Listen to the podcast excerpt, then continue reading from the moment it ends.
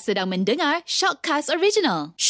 Hai, Assalamualaikum. Bertemu lagi kita di Shockcast. Mami, Daddy tahu tak? Ini Falik nak bagi tahu di mana setiap minggu uh, saya akan bersama dengan seorang tetamu jemputan untuk uh, membincangkan untuk uh, mengupas apa saja uh, berkaitan dengan anak-anak kita. Jadi untuk minggu ini kita tak nak buang masa, kita akan uh, bersama dengan uh, kali kedua kita akan bersama dengan Encik Muhammad Amir Arif selaku pengasas sekolah Ponda. Assalamualaikum. Cik Amir. Waalaikumsalam Falik.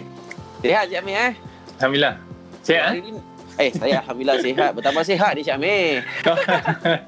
Makan je lah eh. Ah, makan je lah raya PKP Cik Amir kan. Hmm, itulah.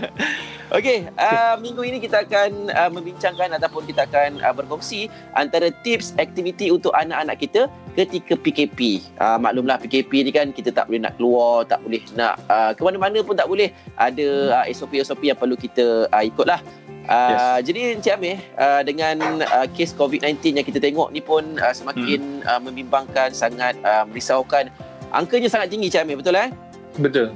Okey, jadi memang tak sesuai lah kalau kita ni sebagai ibu bapa nak bawa anak-anak kita ni keluar. Ah, jadi Betul. apa mungkin uh, mungkinlah aktiviti yang sesuai lah untuk anak-anak kita lakukan uh, ketika berada di rumah ni. Okay, uh, so kita bila kita bercakap tentang aktiviti di rumah, kita ada Mhm. macam-macam uh, kita boleh panggil segmen lah. Uh, aktiviti di Okay. rumah ni sebab contohnya macam kalau ayah ataupun ibu kalau kat rumah pun mereka ada tugas-tugasan masing-masing betul tak Betul? itu macam kalau typically ibu di dapur kemas Mhm. baju okay, macam Mhm. bapa mungkin bertukang mungkin Mhm. uh, betulkan apa ni uh, kereta ke benda-benda macam tu lah Betul? tapi kita bercakap tentang anak kecil bila anak kecil ni kita kena pastikan orientation activity kita tu dia dia lah ikut mereka punya kesesuaian Okey, uh. Cik Amir cakap anak kecil kan. Kita Ya. mula dengan uh, mungkinlah anak anak-anak kita yang berumur setahun ke.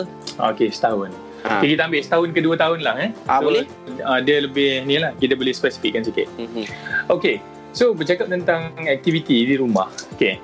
Anak ni kalau PKP ke tak PKP ke, mereka tetap kena ada aktiviti. Mereka tetap kena ada benda yang mereka buat untuk Mhm. perkembangan mereka. Jadi kan, kalau kita tengok balik, uh, hikmah lah PKP ni, kita ada lebih masa dengan anak kita. Contohnya, Setuju. saya saya bercakap tentang uh, orang yang sekarang work from home, Mhm. orang yang selama ni dia full housewife apa dia Hmm. senang kata full time housewife ni yang mereka hanya kira macam setiap hari tunggu suami balik tapi Hmm. hari ni dia dah ada extra sebenarnya macam contoh sebelum ni anak ke tadika kan betul tak Hmm, anak ke apa nama uh, pusat asuhan dan sebagainya tapi kali Hmm. ni mereka dengan anak Okay, so mestilah aktivitinya berlainan betul tak? Betul? Okay, so bila bercakap tentang uh, PKP ni, kita kita pun tahu aktiviti akan jadi terhad. Mhm. Tetapi terhad tu sebenarnya kita sendiri yang cakap. Betul. Ha, sebab limit ke had ni sebenarnya kita yang sebut sebenarnya. Kita yang letak. Kita yang buat lah. Betul. Kita yang buat dia. Mhm. Betul. Ha, sebab kalau kita cakap pasal oh kat rumah tak banyak aktiviti boleh buat. Sebenarnya silap. Banyak aktiviti kita boleh buat di rumah. Okay. So kalau kita tengok daripada sudut pembelajaran, kita boleh Mhm. belajar di rumah, kita boleh belajar di luar rumah, betul tak? Betul? Bermain pun sama, bermain di rumah, bermain di luar rumah. Mhm. Aktiviti pun sama, di luar, di dalam semua boleh. Mhm. Macam mana kita nak adapt dengan keadaan semasa yang membuatkan uh, kita berjaya atau tidak untuk menjalankan perkara tu. Mhm. Okay, contoh untuk uh, zaman-zaman sekarang ni kan, aktiviti memang perlu di rumah lah. From home Betul. lah. School Mhm. from home, work from home, ha, semua macam tu. Mhm. Okay, so untuk orang umur setahun ni sebenarnya senang je. Kita hanya perlu bermain je dengan mereka. Ha, Hmm. Kenapa saya cakap macam tu? Mhm. Sebab budak umur satu tahun, dia masih belum boleh membaca, betul? tak Jadi faham kalau lagi. kita ha, kalau kita bagi bu- buku pun kena boleh Ha, ha. baca. Betul. Ha. Ha, bagi buku dia tengok buku tak pun dia makan, dia gigit. Mhm. Ha, so apa yang kita boleh buat adalah kita terima kenyataan anak kita Mhm. tu kecil lagi dan dia perlu bermain. So Mhm. aktiviti yang paling sesuai untuk anak yang satu tahun ke atas ni adalah bermain. Memang Ah. purely bermain. Tetapi Betul lah. Kita, ha, tugasan kita lah nak selitkan apa dalam bermain tu. Ha, contohnya kalau kita bagi dia main tepung. Ha, kita boleh letak rambut. So dia boleh tarik tepung tanpa rambut berselerak ha, boleh jadi belajar bahasa Melayu. Ha, macam-macam. Ah, ah. actually terpulang pada kita sebenarnya. Ha, ki- apa yang kita okey. nak selitkan. Kreativiti tu pada kita mereka yang menjalankan aktiviti kita. Dia macam kita moderator lah. Kita kita orang yang apa uh, tentukan apa yang mereka akan buat apa yang mereka akan belajar tu misteri sebenarnya. Sebab Mm-mm. kadang-kadang kita tengok, oh, anak aku ni aku nak ajar dia macam mana nak menarik tepung dengan elok-elok. Uh, Mm-mm. tapi sebenarnya last-last dia belajar, oh tepung kalau campur air boleh jadi beleduk. Dia macam tu. Ah. ha, ha. Sebab Faham. kids will always be kids kan. So, ah. dia orang akan belajar daripada sudut pandangan mereka sendiri. Ah, Tapi kita ada kat situ untuk mengawal lah. Uh, Mm-mm. tak adalah tiba-tiba dia makan tepung kering tu kan. Ah, Dia apa masalah. Okey, Ah, tu. kiranya Okay. uh, based Hmm. on apa yang Cik Amir cakap ni, kita ni uh, ibu apa, kena bijak dan kreatif lah Cik Amir kan? Ya, betul. Ah, Okay. okey. bijak dan kreatif ni pula dia bukanlah kita kena sangat kreatif macam Pablo Picasso lah. Ah, ah. Oh, bukan, bukan. Faham. Macam tu pun. Kita hanya perlu ada misi yang kita nak jalankan dan kita cari jalan. Okay, work around it lah. Kita cari macam mana nak nak adjust. Contohnya lah kita ambil eh. Uh, setiap anak-anak ni dia ada dia punya masalah ataupun dia ada dia punya challenge sendiri. Mm-mm. Ada anak-anak yang dia tak behave. Mm-mm. Kat rumah tak behave, kat luar pun tak behave. Mm-mm. Uh, so ini masanya untuk kita ajar dia behave tu apa. Uh, Ah. Tapi benda uh, benda tu perlu bermula daripada kita jugalah. Betul? Kan? Mm-mm. Sebab behavior ni dia start daripada rumah. Uh, contoh kalau bapa ataupun mak ni jenis yang bercakap sopan, insyaAllah anak dia pun sopan lah. Betul? Uh, Mm-mm. kalau mak ataupun ayah ni cakapnya kasar, uh, anak Mm. dia pun insyaAllah kasar. Uh, itu Mm. terjamin. Uh, Mm-mm. so senang kata uh, aktiviti anak kita ni kita letakkan uh, tema tadi dah tahu dah bermain. So kita nak Mm-mm. main apa dengan dia. Uh, sebab Okey. sebab benda ni penting. Sebab kalau kita Ah. tak tahu kita nak buat apa, hari ni kita pening, dah jumpa idea, besok kita akan pening balik. Mm-mm. Sebab kita tak tahu apa teras yang kita kena apa uh, apa ni pegang. Mm-mm. Okey, macam Cik Amir cakap, uh, anak-anak kita yang, uh, yang berumur setahun ke dua tahun ni, uh, yang seeloknya kita bagi dia bermain. Ya, so, uh, adakah kita ni sebagai ibu bapa perlu Hmm. beli uh, barang-barang mainan ni setiap hari ke ataupun uh, selalu kita beli barang-barang mainan lah untuk kita tak nak bagi anak-anak kita ni rasa bosan? Eh, actually jawapannya adalah boleh dan tak boleh sebenarnya. Dia ada dua jawapan. Hmm, Dia tak ada, ah, dia tak ada jawapan yang satu untuk semua orang. Sebab semua orang berbeza. Mm-mm. Tapi okey, kenapa saya kata boleh dan kenapa saya tak kata eh, saya kata tak boleh pun ada Mm-mm. jawapannya. Contohnya, Mm-mm. kenapa saya kata boleh nak beli hari kalau mampu. Betul? Ah, ada duit boleh lah. ada, ha, selagi ada postman nak hantar, selagi ada Shopee apa benda bagai tu nak hantar, boleh, tak ada masalah. Faham? Tapi yang tak bolehnya adalah bila uh, dalam keadaan tak mampu, ekonomi setengah tak stabil, tetapi bila kita tengok kat Instagram, oh alamak dia ni beli kat anak dia ni, kita ikut. Ah, ni dia beli ikut. Lama beras pun tak ada. Ah, itu tak boleh. Ah, tapi bercakap tentang permainan ataupun uh, uh, permainan lah kita nak belikan anak kita permainan ni kita kena pastikan permainan tu akan membuatkan dia jadi lagi better maksudnya apa sahaja yang kita nak beli kita akan pastikan dia jadi lagi better Mm-mm. uh, contohnya macam ada orang yang belikan game gadget untuk anak dia Ah, ah. okay, bagus dan tak bagus Mm-mm. saya tak cakap Betul. totally tidak saya tak cakap uh, ianya sangat bagus juga ataupun tidak Mm-mm. bagus juga semuanya dia ada dia punya variables lah benda ada pem- ada pemboleh ubah lah kata kita Betul lah. Ah, ah. Betul. So, kalau gadget ni, kalau kita penuhkan gadget tu dengan bantu alat bantuan mengajar, okey.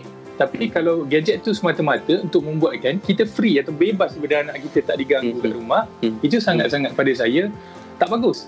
Bahayalah. Tak jawab sebenarnya betul. Sebab Mhm. bila kita boleh mengawal apa yang mereka tonton ataupun Mhm. mereka akses, Mm-mm. kita akan lebih uh, macam mana cakap uh, senang kata keadaan lebih terkawal lah tapi kalau Ah. kita hanya campakkan gadget dan dia bermain saja benda tu pada saya memang sangat tak bertanggungjawab uh, Faham. Yelah, sebab Sebab uh, d- hmm, dia dapat Ya, ya. explore macam-macam nanti Cik Amir kan. ya betul Ah, ah. benda-benda yang tak patut pun dia explore Ah, ah, betul. Kalau yang Ah. patut okey, yang tak patut Betul. tu. Ah. kan kalau macam kita bagi gadget besok dia boleh cakap uh, bahasa Itali okey juga kan Ah, ini besok lain jadinya. Ah, so benda tu Ah, ah. bahaya jugalah. Okay, so untuk mainan yang contoh-contoh lah saya boleh bagi contoh mainan yang patut memang beli untuk anak-anak adalah mainan yang membuatkan mereka banyak menggunakan akal, mainan yang Ah, berfikir.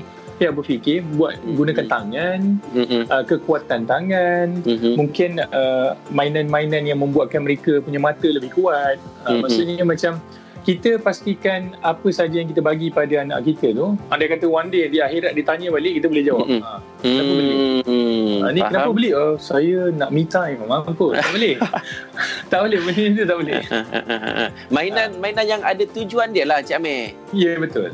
Ah, okey, ada tujuan. okey. Faham, faham. Okey. Okey, uh, Encik Amir, uh, yang ini pula apa yang saya nampak baru-baru ni uh, agak tular, agak uh, banyak juga yang dikongsikan dekat media sosial mengenai sensory play. Betul eh saya sebut sensory play? Ya, betul. Ah, betul. jadi secara ringkas lah, sensory play ni apa dan apa kepentingan dia? Oh, actually sensory play ni kalau kita translate dia, dia deria je. Dia permainan Ah. ataupun kita mengaktifkan deria anak kita. Contoh macam bau, rasa, lihat, dengar, betul tak? Sentuhan dan sebagainya. Hmm. Okey, benda ni penting sebab setiap hari kita guna. Tapi kadang-kadang bila kita, okey kita ambil contoh waktu kita kecil dulu. Kita membesar, ada kawan kita yang dia jenis yang tak sensitif dengan orang. Mhm. Ada orang yang dia very very sensitif sampai emo pun ada. Ada Mhm. kawan-kawan kita yang dia kecil-kecil rabun dah spek dah tebal. Mhm. Ada kawan kita yang kita panggil banyak kali tak dengar, rupanya dia tak dengar kat telinga dan Mhm. sebagainya. Mhm. Okey, semua benda ni berasal daripada yang ni lah sensory play ni tadilah juga. Mhm. Okay, kalau kita tengok orang yang dia daripada kecil dia terdedah dengan contoh main pasir, main rumput, main kat taman, tak pakai kasut dan sebagainya. Mhm. Dah besar mereka ni dia lebih berani, dia lebih aktif, dia lebih Hmm. uh, peka. Sebab benda tu semua aktifkan uh, dia orang punya apa sensory ataupun dia orang punya deria daripada kecil. Mhm. Mhm. Okay, so sensory play ni kalau ikut dah lama dah orang buat tanpa orang sedar. Even Ah, main batu, betul. batu seremban tu pun sensory play. Main Mhm. congkak pun sensory play sebab dia Mhm. melibatkan sentuhan, kiraan, Mhm. mata, coordination dan sebagainya. Tapi sekarang dia jadi lebih tular ataupun dia Mhm. lebih popular sebab sekarang dah ramai ataupun banyak page-page ataupun grup-grup orang yang buat homeschool. Jadi mereka Hmm. banyak sebut perkataan tu. Senang kata, Ah, okey. uh, perkataan tu kira macam baru timbul lah, betul-betul Hmm. timbul. Uh, Mhm. Untuk orang yang kebanyakan yang tak pernah dengar pun, orang dah start dengar sekarang. Mhm. Itu je sebenarnya kalau ikut dah lama dah benda ni. Sangat Ah, faham. Yelah sebab kita selalu dengar benda tu setiap hari kan.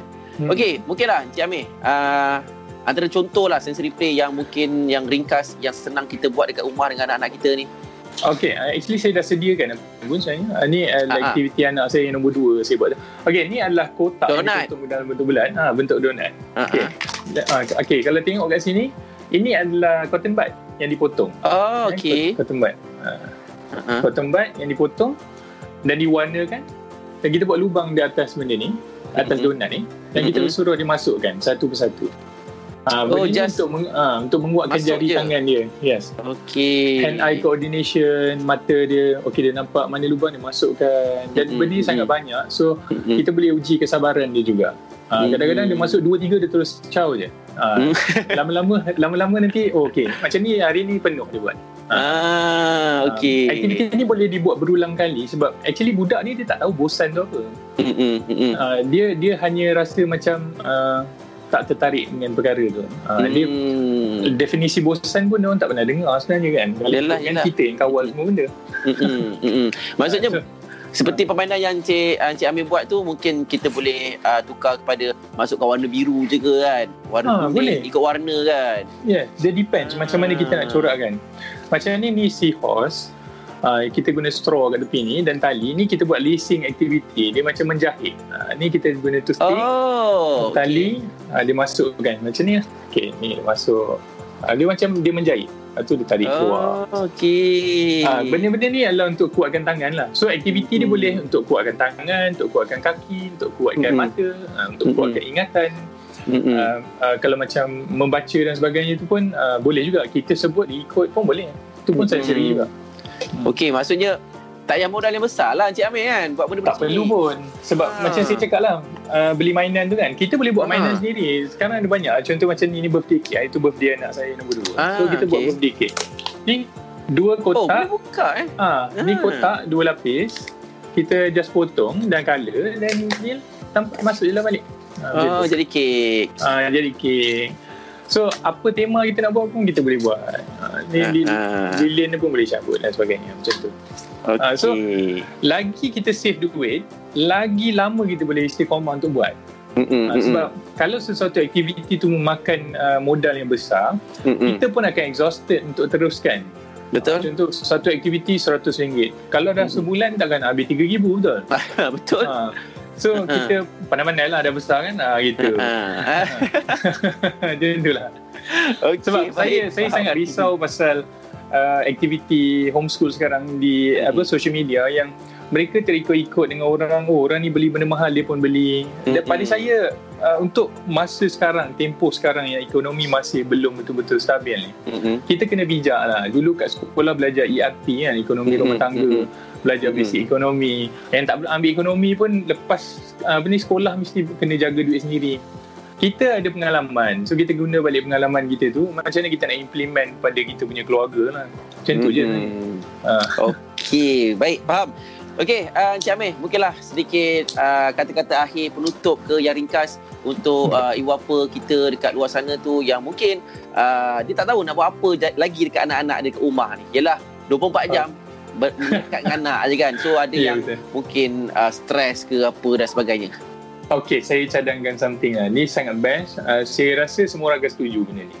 Okay, pertama, uh, kita orang dewasa ni memang kadang-kadang perlukan alone time, me time. Mm. Saya Mm-mm. faham, saya sangat faham benda tu. Bila saya buat kerja pun, saya kalau boleh tak nak anak saya ada dekat. Uh, supaya apa? hmm. Supaya saya boleh fokus buat kerja saya. Betul. So, sebenarnya kita boleh sediakan uh, playroom ataupun uh, apa nama kita panggil play area untuk Mhm. anak kita khas untuk diorang. So supaya diorang rasa macam oh ada tempat yang diorang tuju untuk spend masa kat situ. Di situ kita Mhm. boleh uh, macam contoh macam sekarang ni.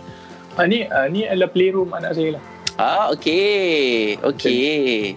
Uh, yang ni kita buat yang uh, bilik dia ada yang besar ada yang kecil. Yang ni bilik kecil. Ah, ah, okey. Uh, ni kira macam kelas. Uh, okay. Mhm. So basically dalam playroom ni pun kita tak perlu macam nak uh, guna barang-barang mahal sangat ke apa. Tak ada. Mhm. Tak apa. Kita guna apa yang kita perlukan. Be Mhm. practical lah senang kata. Mhm. Mhm. Um, contohnya ke, uh, keunikan ataupun uh, kepentingan ataupun kita panggil uh, apa bestnya ada playroom ni sebenarnya Mhm. adalah sepah dalam tu je. Ah, betul? Ha, dia tak Setuju. sepah kat luar. Ha, dia Mhm. tak ada sepah kat dapur, tak ada. Dia kat dalam tu saja. Ah, ah. So anda kata kalau kepala serabut tak boleh bersihkan tutup je pintu je. ha, nanti se- sejam dua lagi datanglah balik. Tumat. ha, dia macam tu. Lagi best kalau kita boleh ajar anak kita main satu barang dalam satu masa. Hmm. Ah, contoh macam kalau dia main donat tadi, main donat tu, Mm-mm. dah habis main donat tu simpan baru main benda lain. Ah, Mm-mm. waktu ni kita nak ajar adab pada anak kita sebenarnya. Mm-mm. Ah, sebab Mm. kalau anak kita tak behave kat rumah, insya-Allah kat luar tak behave juga. Mm-mm. Betul. Mm-mm. Ah, so kita ajar benda tu lah. Ah, so suggestion saya adalah kalau tak ada bilik ekstra, mungkin bawah tangga boleh, tak ada masalah. Mungkin kat Mm-mm. hall mungkin ada satu sudut yang selama ni kat situ ada bag-bag yang travel 5-6 tahun lepas tak pernah Mm-mm. alihkan bag, alihkan bag Mm-mm. tu, buatlah satu sudut untuk anak kita. Mesti ada punya Cik Amir. Mesti ada Mi- punya. mesti, mesti, mesti. Dia Ah, impossible tak ada. Ah. Okey. Itulah sebenarnya. Mm-mm. Baik.